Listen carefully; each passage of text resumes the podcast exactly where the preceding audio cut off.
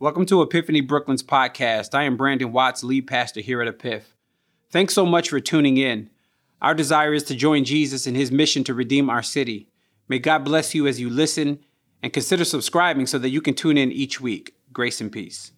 I pray that you guys are doing well this morning. Welcome to all of our first time visitors, those of you who are logged on for the first time, hanging with us. We are so glad to have you.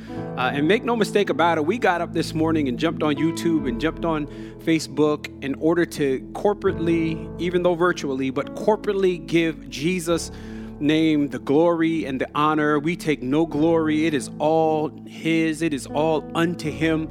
The way Psalm 115 is say it is not unto us, not unto us, but unto your name get the glory. And the reason we gather virtually and get up and spend some time with the Lord is because we want to make sure that He gets complete glory. And one of the ways that we give God glory is uh, through singing. And I'm grateful for the worship team and uh, them so diligently serving us every week and, and making sure that they are rehearsing so that uh, there's good quality worship that is going out into the airwaves and up to the Lord. But also, the other way we give God glory is through spending time in the Word. There's never a moment where we gather and don't get in the Word. So let's do it. Grab your Bibles, get to the New Testament, what I would call the commentary to the book of Leviticus, get to the book of Hebrews. Hebrews is where we're going to spend our time. Once you get to Hebrews, go to Hebrews chapter 10.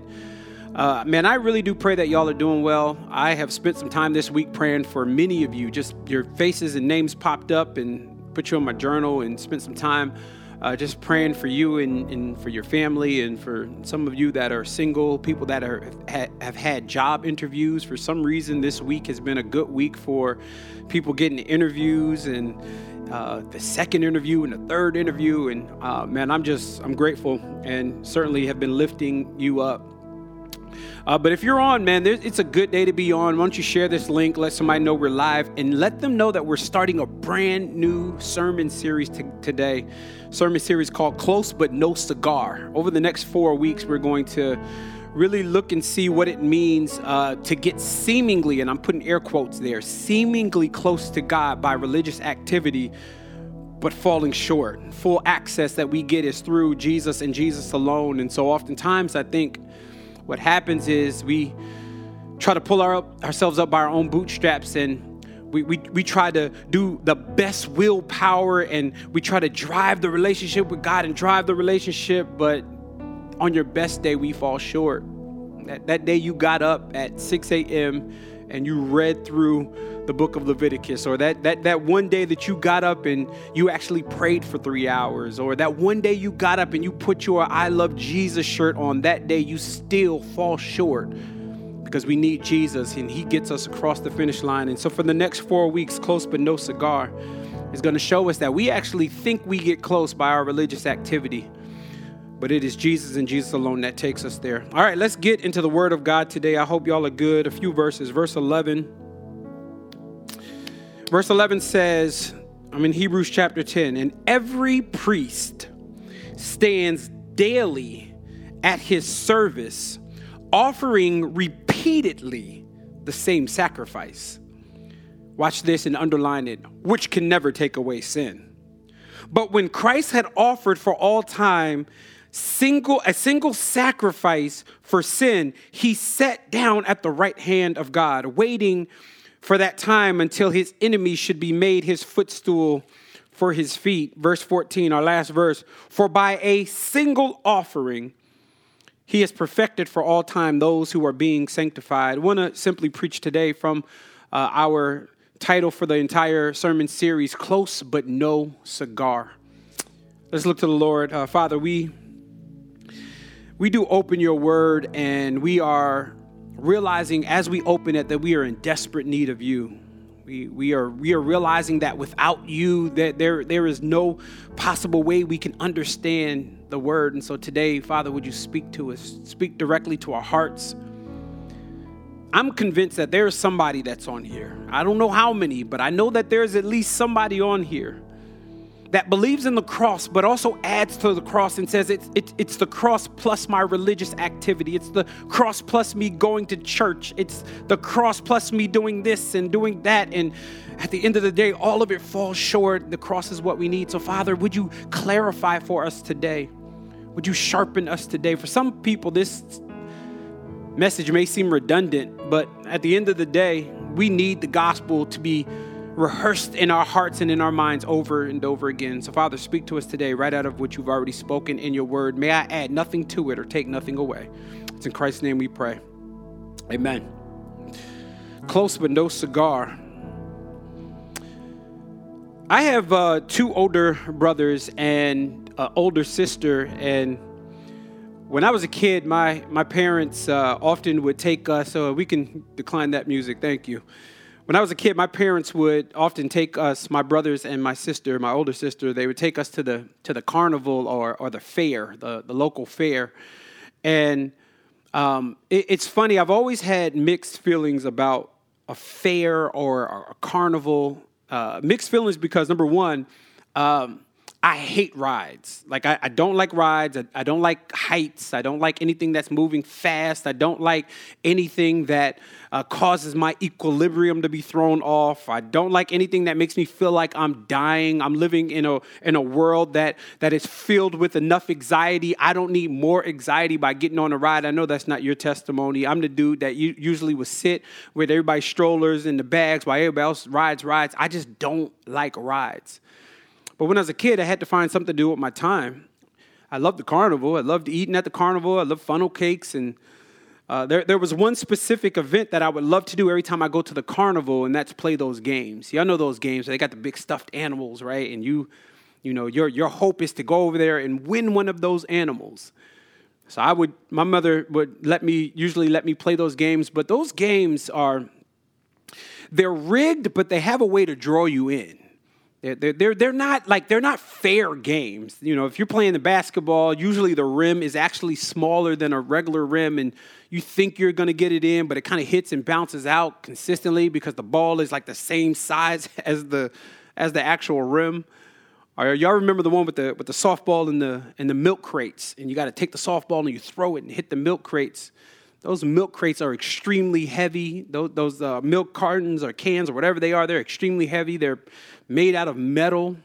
Or what about the, the plastic ring? You got the plastic ring and you got the bottles and you're throwing the bottles and, and you're throwing the rings and they're hitting the bottles. You're supposed to get it on top, but that plastic is made with a certain type of uh, material that bounces right off of the glass. And I found out that sometimes they have the, the table is tilted slightly so that it doesn't quite get on top of the bottle. But those games, man, they build your confidence up, they draw you in only to let you down. And typically, when I went to the carnival, whenever I would play those games and it wouldn't work out well and I wouldn't win, the host of the game would say, close, but no cigar.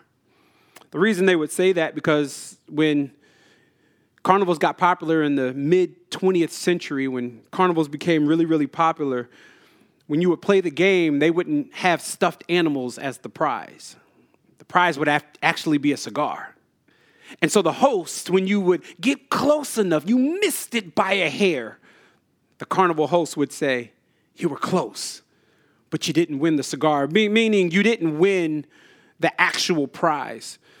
And in our text this morning in the book of Hebrews, which is an unknown author. We don't know who wrote this. He paints a scenario of a situation that you can get close to, but not actually get the prize. Now don't don't don't mistake what I'm saying. The prize is not a big pink flamingo, that the prize is not a cigar. The prize that the writer of Hebrews is talking about about is heaven and nothing in the world could be worse than getting close to heaven but not getting fully in. Nothing could be worse than getting close enough to God through your religious behavior and your religious adherence, but not actually make it in. Can you imagine missing heaven by a hair? Can you imagine getting close enough that you can see it and touch it, but not actually obtain it? The passage before us says that's exactly what your religious work does. It's exactly what your grind does. That's exactly what you're pulling yourself up by your own bootstrap does. And and many people that are watching right now, not many, maybe a few of you that are on right now, but like, oh, don't don't take my merit away from me. Don't take my my works away from me, uh, Pastor. I don't drink. I don't cuss. I don't smoke. I don't have sex. Me and God are good. I logged on virtually today. I actually read the Bible this week. I actually gave of my finances to the church. So me and God are cool. But at the end of the day, the Bible will say that's a form of godliness, but it denies the power it denies the true essence of what Christianity is all about. Christianity is not about a work hard and do more. Christianity is about I am pointed to the one that did the work, and that is enough. Somebody logged on today is feeling close. And you're feeling close because of religious behavior, but it falls short every single time. This is going to free somebody up this week. Look, look at verse 11 with me. We won't be long at all, but just, just pay attention to a couple of words and some comparison and contrast between verse 11 and verse 12. So much is in here. Look at verse 11. And every priest stands, watch this word, daily at his service. Watch this word, offering repeatedly the same sacrifice. Verse 11 describes the work of a priest in the temple of Jerusalem. In Jewish law, uh, it required that the people of Israel would often offer a sacrifice on a recurring basis, sometimes daily, sometimes yearly, but constantly they were offering these sacrifices. And many times we think of sacrifice, we only think of animal sacrifices, but there were so many sacrifices in the Old Testament. Leviticus 1 talks about how there was burnt offerings, uh, talk, talking about offerings for atonement. Then there was peace offerings, and then there was sin offerings or purification offerings. Then there was guilt offerings for trespasses. Uh, those were made with, for, for amends. And then there was grain offerings, had nothing to do with animals, but you would offer up your wheat and offer up your grain. And so the Old Testament is full of examples of all of these sacrifices and the sacrificial system and the religiosity and the working and the religious work and the religious work and the religious work. And I doubt somebody in Brooklyn in 2021 is offering up any sacrifices. I mean, I, I, I doubt it. I, I, don't, I don't think anybody is doing any animal sacrifices. That's real weird. I, I don't think anybody is doing grain offering. No one burnt up their Wheaties this morning and said, This is for the Lord. You might have burnt the oatmeal, but you didn't burn cereal this morning and say, This is for the Lord. And so in Brooklyn in 2021, we don't actually work through the religiosity of the sacrificial system, but many of us have placed animal sacrifices with other religious activity. Let me say that back. Many of us have replaced, and not you, many of us have replaced the animal sacrificial system with other religiosity. What do you mean by that, Pastor? Going to church. I can just get to the church, I can just get there a few times, if I can just get to Restoration Plaza, if I can just get to Herbert Von King Park, if they could just open back up the church and I can just get to the church, then me and God are cool. It is a form of godliness. It does not save you. Serving. If I can just serve, I just get on a ministry. If I, can, if I could just help the church, if I could just do something, then I'm good giving to the church, financially giving, giving of your time to the church. All of these things are good and they're, they're, they're, they're beautiful. And yes, they are needed, but don't ever get it twisted. You don't do those things to be saved. You should be doing them because you are saved. And that's a difference. So these sacrifices seemingly get you close to God. But they, they seemingly get you close, but let me help you out this morning. It ain't enough. Do not think because you got up this morning and you logged on to Epiphany Church, or if you went to a different church this morning, you're going to a different church this afternoon, you can hit three or four. You can go to church till you're blue in your face and it's not enough. Because God never designed this thing to work based on you earning it. This is not a point system. The way, the text says is verse 11 says that these priests stood daily at the service. This text says that they offered repeatedly the same sacrifice. But the end of verse 11 messes me up. It says, which can never take away sin. The working that the priest did consistently was a shadow, but was not the substance. They consistently worked and consistently worked, and that's somebody's testimony that's on today. You are grinding and you are trying. And you're like, God, I just I want to be with you and I I, want to I want to have a relationship with you. So I I got to do more and I got to work harder. But at the end of the day, the text is still true, which can never take away sin. Religiosity doesn't take away sin.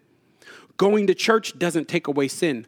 Logging on this morning doesn't take away sin. Performing good works doesn't take away sin. Pulling yourself up by your own bootstraps does not take away sin. You get close, but you fail to obtain the prize.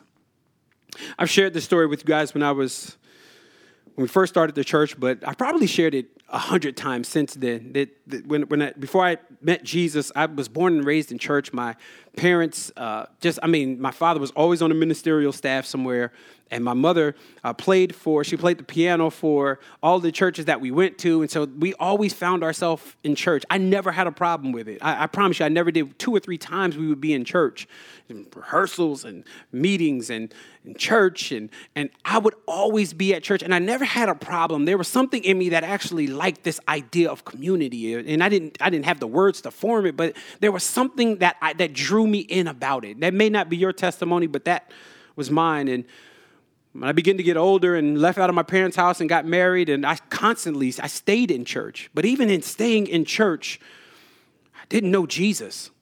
You, you would think I knew who Jesus was, but that there were there were seasons where I just didn't know who I was far from the Lord. And if you asked me, I would have told you, yeah, I know who he is. If you ask me, if you press me deeper and you ask me further questions, you would find out that I really was living by a religious, works based system. I believed in the cross, but it was the cross plus this, plus this, plus this. And that is exactly what they were doing in the text. It was a constant trying to perform for God. But one of the things I know about God is He don't want employees, He wants servants, He wants sons, He wants daughters. And so the text today in verse 11 says that daily, repeatedly, they offered these same sacrifices and they could never take away sin. Oh, there's a there's a there's a story in Matthew chapter 7. In fact, turn with it, turn with me real quick there. If you got your Bibles or your devices, jump over to Matthew 7 real quick. I won't be long here, but I was talking to the ladies at Life with Trey and Jay earlier this week, and we were talking about this very this very same topic.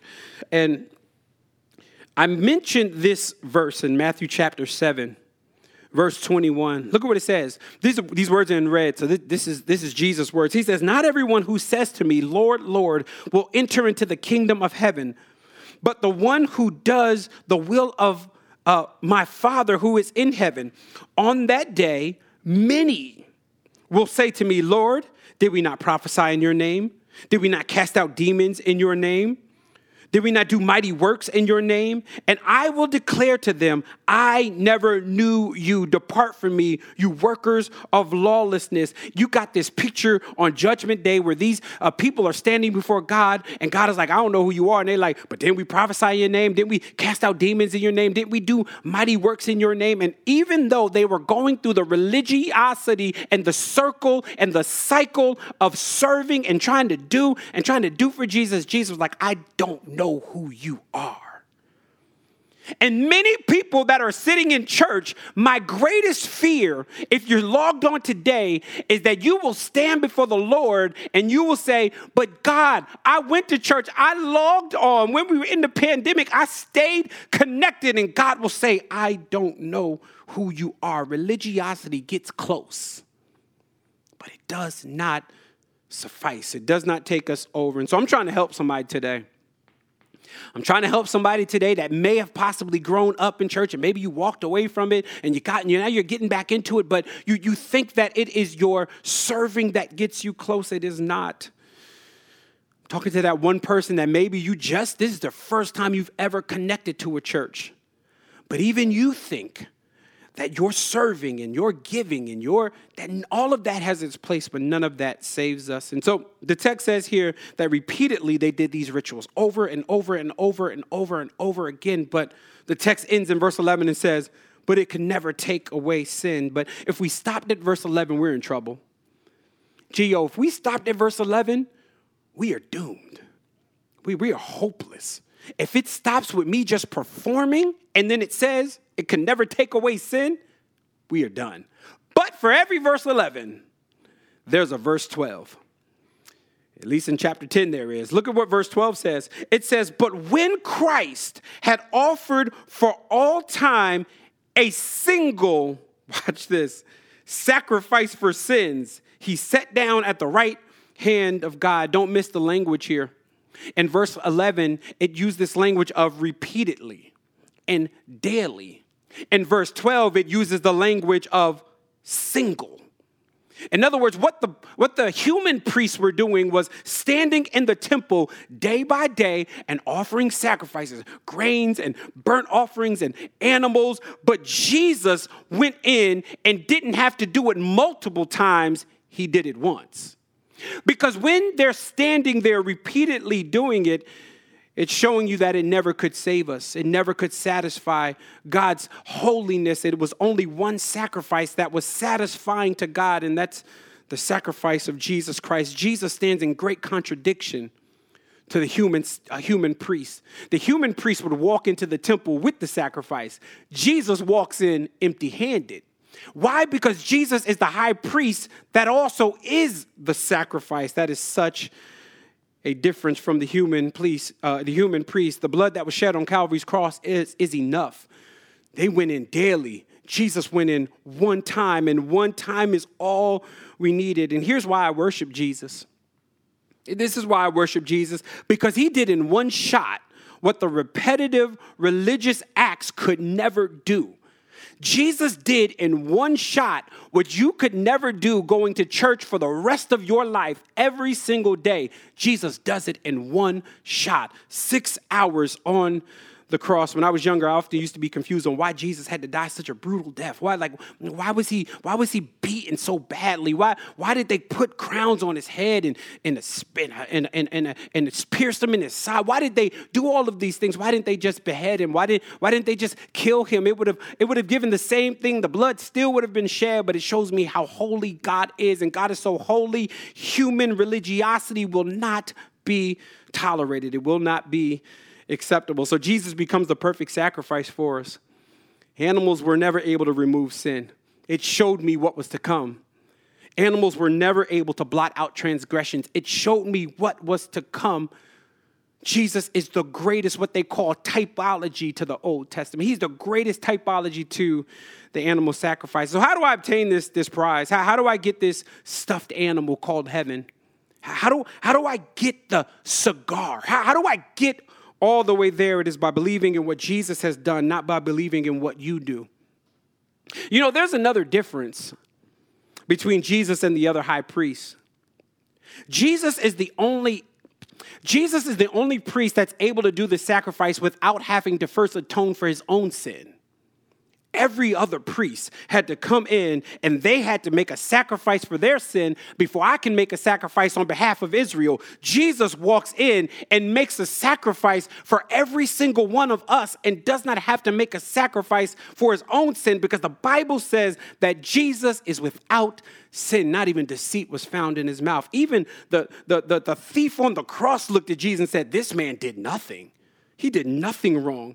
So every other high priest had to first make a sacrifice for their sin. Jesus stands in great contradiction. There's another there, there's a there's another comparison in verse 11 and verse 12 between Jesus and these human priests. Look at the word. It says in verse 11, every priest stands. But in verse 12 it says, when Christ had offered for all time a single sacrifice, he sat. This is a great contrast because Standing represents the idea of having to do more, having to continue to work. If I stand, the work isn't done. But the fact that Jesus said lets me know that the work is done. You only sit and chill when there ain't nothing else to be done. You only relax when the work, when you've killed it, when you've done all that needed to be done, you gave what needed to be given. Jesus sat down, signifying that the work is done. And the craziest thing about this is even though Jesus signifies that the work is done, why do we still run as though it's not? Why are we working when Christ is sitting? Why are we trying to earn when Christ is sitting? Why are we still trying to perform for God when Christ is sitting? Aren't you exhausted of continually standing? Sit down because Jesus is sitting down. Rest because Jesus has rested. The work is done. Would you do me a favor? Would you type that in and just say the work is done? Type that in. That the work is the work is done. Stop stop trying and see. I, I know some of you are like, oh, why? Like I've heard this. I've heard this before. You you preach this kind of stuff all the time. Do you know how many meetings I've had over the last few months where I'm scratching my head, going, Does this person know that the work is done? Does this person know that Jesus is all sufficient? Does this person know that Jesus is all you need? The dope part about Jesus is Jesus obtains the prize, and then Jesus gives you the prize. That's the, it messes me up. It messes me up. When I think that Jesus, like, he could have earned this uh, prize and kept it for himself. But Jesus willingly gives you and I the prize. I don't know where you are in your house. I don't know if you're in the car, the bathroom, the bed. But if you would spend a few seconds just worshiping Jesus, just lifting your hands wherever you are in the house, act like you in the church today and just worship Jesus because Jesus obtained the prize that you could never obtain and then gave it to you. It's the Christ that we serve. Don't just note that Jesus said it is important to note where he sat. Verse number 12 says, when Christ had offered a single, uh, had offered for all time a single sacrifice for sins, he sat down. Where did he sit, sit, Pastor B? At the right hand of God. He sat down in a position of power. He sat down in a position of authority. He sat down in a position of privilege. Let me say it this way He sat down in the seat that was only reserved for the one who was worthy to sit there. Nobody else can sit in that seat, but right now, Jesus is sitting. Right now, he is sitting and he is interceding on behalf of you. And so every time you fall and every time you make a mistake, Jesus is sitting going, Father, it's done. I, I did, I worked that. I did that already. And every time you make a mistake, that's exactly what Jesus is saying. So I, I have no need to fear when my king is sitting in power.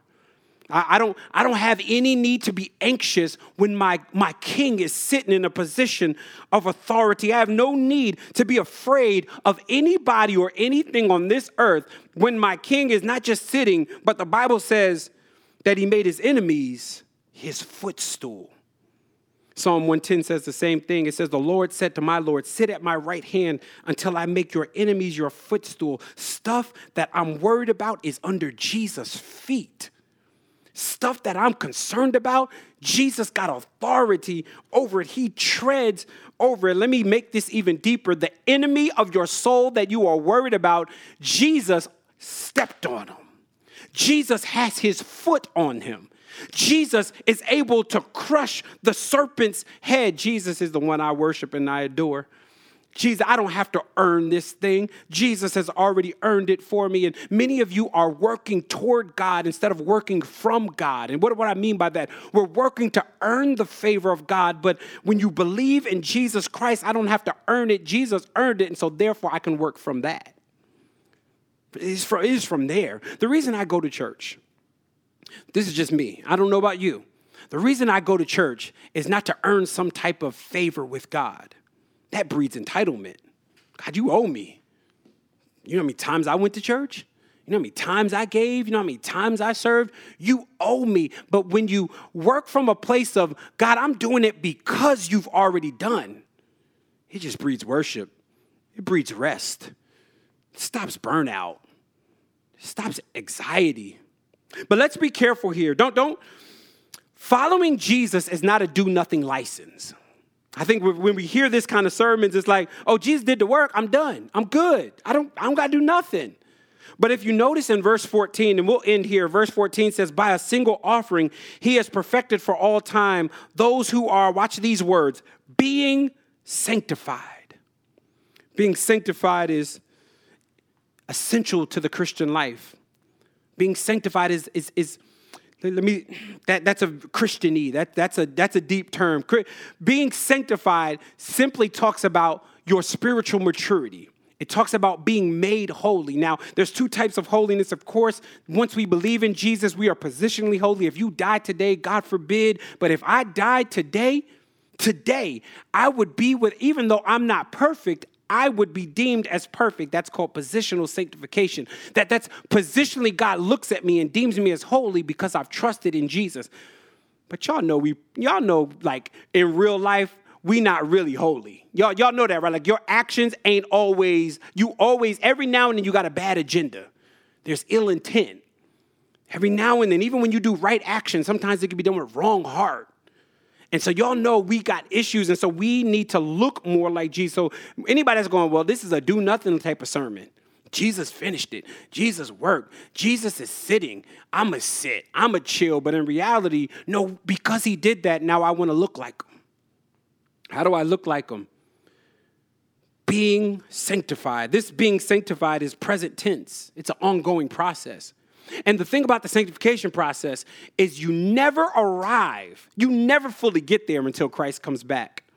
I don't care if you check out of here at 116 years old. You from now until then, you will be being sanctified, spiritual maturity, and it really happens over discipleship. I, didn't know I was going to plug this, but it really, your spiritual walk happens best. Your maturity happens in community and discipleship. You cannot do it on your own, you cannot grow by yourself. I love that we can live stream and we can check out any church anywhere. I love that. But let's just be clear that that is a supplement, that is a multivitamin pill, that's not the meal. So yeah, I check everybody out, and I want to check them out. And um, it's it's supplemental, but it is not the main thing. Being sanctified is being in community. It's being discipled. It's growing to look more and more like Jesus. I don't know who needs to hear this today, but somebody has been trying and trying and trying, and you've been falling and failing. Today, I want to free you up. You've been missing it. You, you've been you've been you've been trying to. You've been getting close you know, sometimes getting close and failing is more frustrating than not starting at all. I'd rather not start than actually like start and then get close. That's exactly what it fails you. Religious work fails you. But the key to getting the prize is trusting in Jesus. Who is it today that needs to stop running and, and rest with Jesus? He's sitting and I'm kneeling at his, at his feet, worshiping him because he's already done the work, and I don't know who it is. I've had several conversations, and I said this earlier, several conversations over the last few months with people that just don't don't understand it. And a lot of times, it's crazy, I gotta say this. A lot of times it's because we feel like that message is too easy. We live in a culture, especially those of you who, in, who are here in New York, we live in a culture that is a grind culture. I'm a, I'm a grind. I'm gonna work hard. Some of you are so successful at what you do, and your success is tied to the hard work you did. I don't wanna take that away from you. But when you apply that to the kingdom, verse 11 says, which can never take away sin. So I don't, I don't know who it is, but somebody has been working hard and you've applied cultural principles to the kingdom and it never works. I read this book called Meritocracy, and it talks about how we live in a society that is merit based. We, we learned that as kids. If you get your name on the board and you get 10 stickers, then you get a prize. We've always been trying to earn. We've always been trying to work. We've always been trying to be the best. And I don't want to take that from you. Work hard, brother, work hard. My sister, work hard. But when it comes to the kingdom, Spiritual maturity is not working hard, it's resting well in Jesus' work. He's already did it. So I don't know who it is that's been trying and failing and trying and failing and trying and failing. I'm going to free you up today. It's finished. Jesus sat down. Don't be standing while Jesus is sitting. Father, I thank you. Thank you for your word. I thank you for the fact that you don't let us earn our own salvation. Because if I had to earn it, that also means I have to keep it. If I have to earn my way in, I have to earn my keep while I'm in. But Jesus has done the work. And so, because the work is done, and now I am resting in Him, my salvation is secure. It's eternal. It doesn't stop, it, it's no end to it. I can't even mess it up because Jesus has secured it for me. And so, Father, I pray, oh God, for the person that is trying to grapple with this idea of the gospel and they're trying to grapple with this idea of work based versus faith based. Let this faith base not be a license to do whatever we want. May we not continually fall in habitual sin because we're believing that it was done for us. No believer thinks like that. But Father, we want to we want to honor you because you gave everything to us. You gave us the prize, and I'm grateful. So, Father, yeah, I don't know who it is, but Father, I pray that you would save somebody today. And by saving, I mean, I pray that they would believe in this message, that they would hear the gospel of Christ, that they would hear that the work is done and they would put their faith in Jesus alone and not their work. Father, do that today for your glory and for your honor. It's in Christ's name we pray. Amen.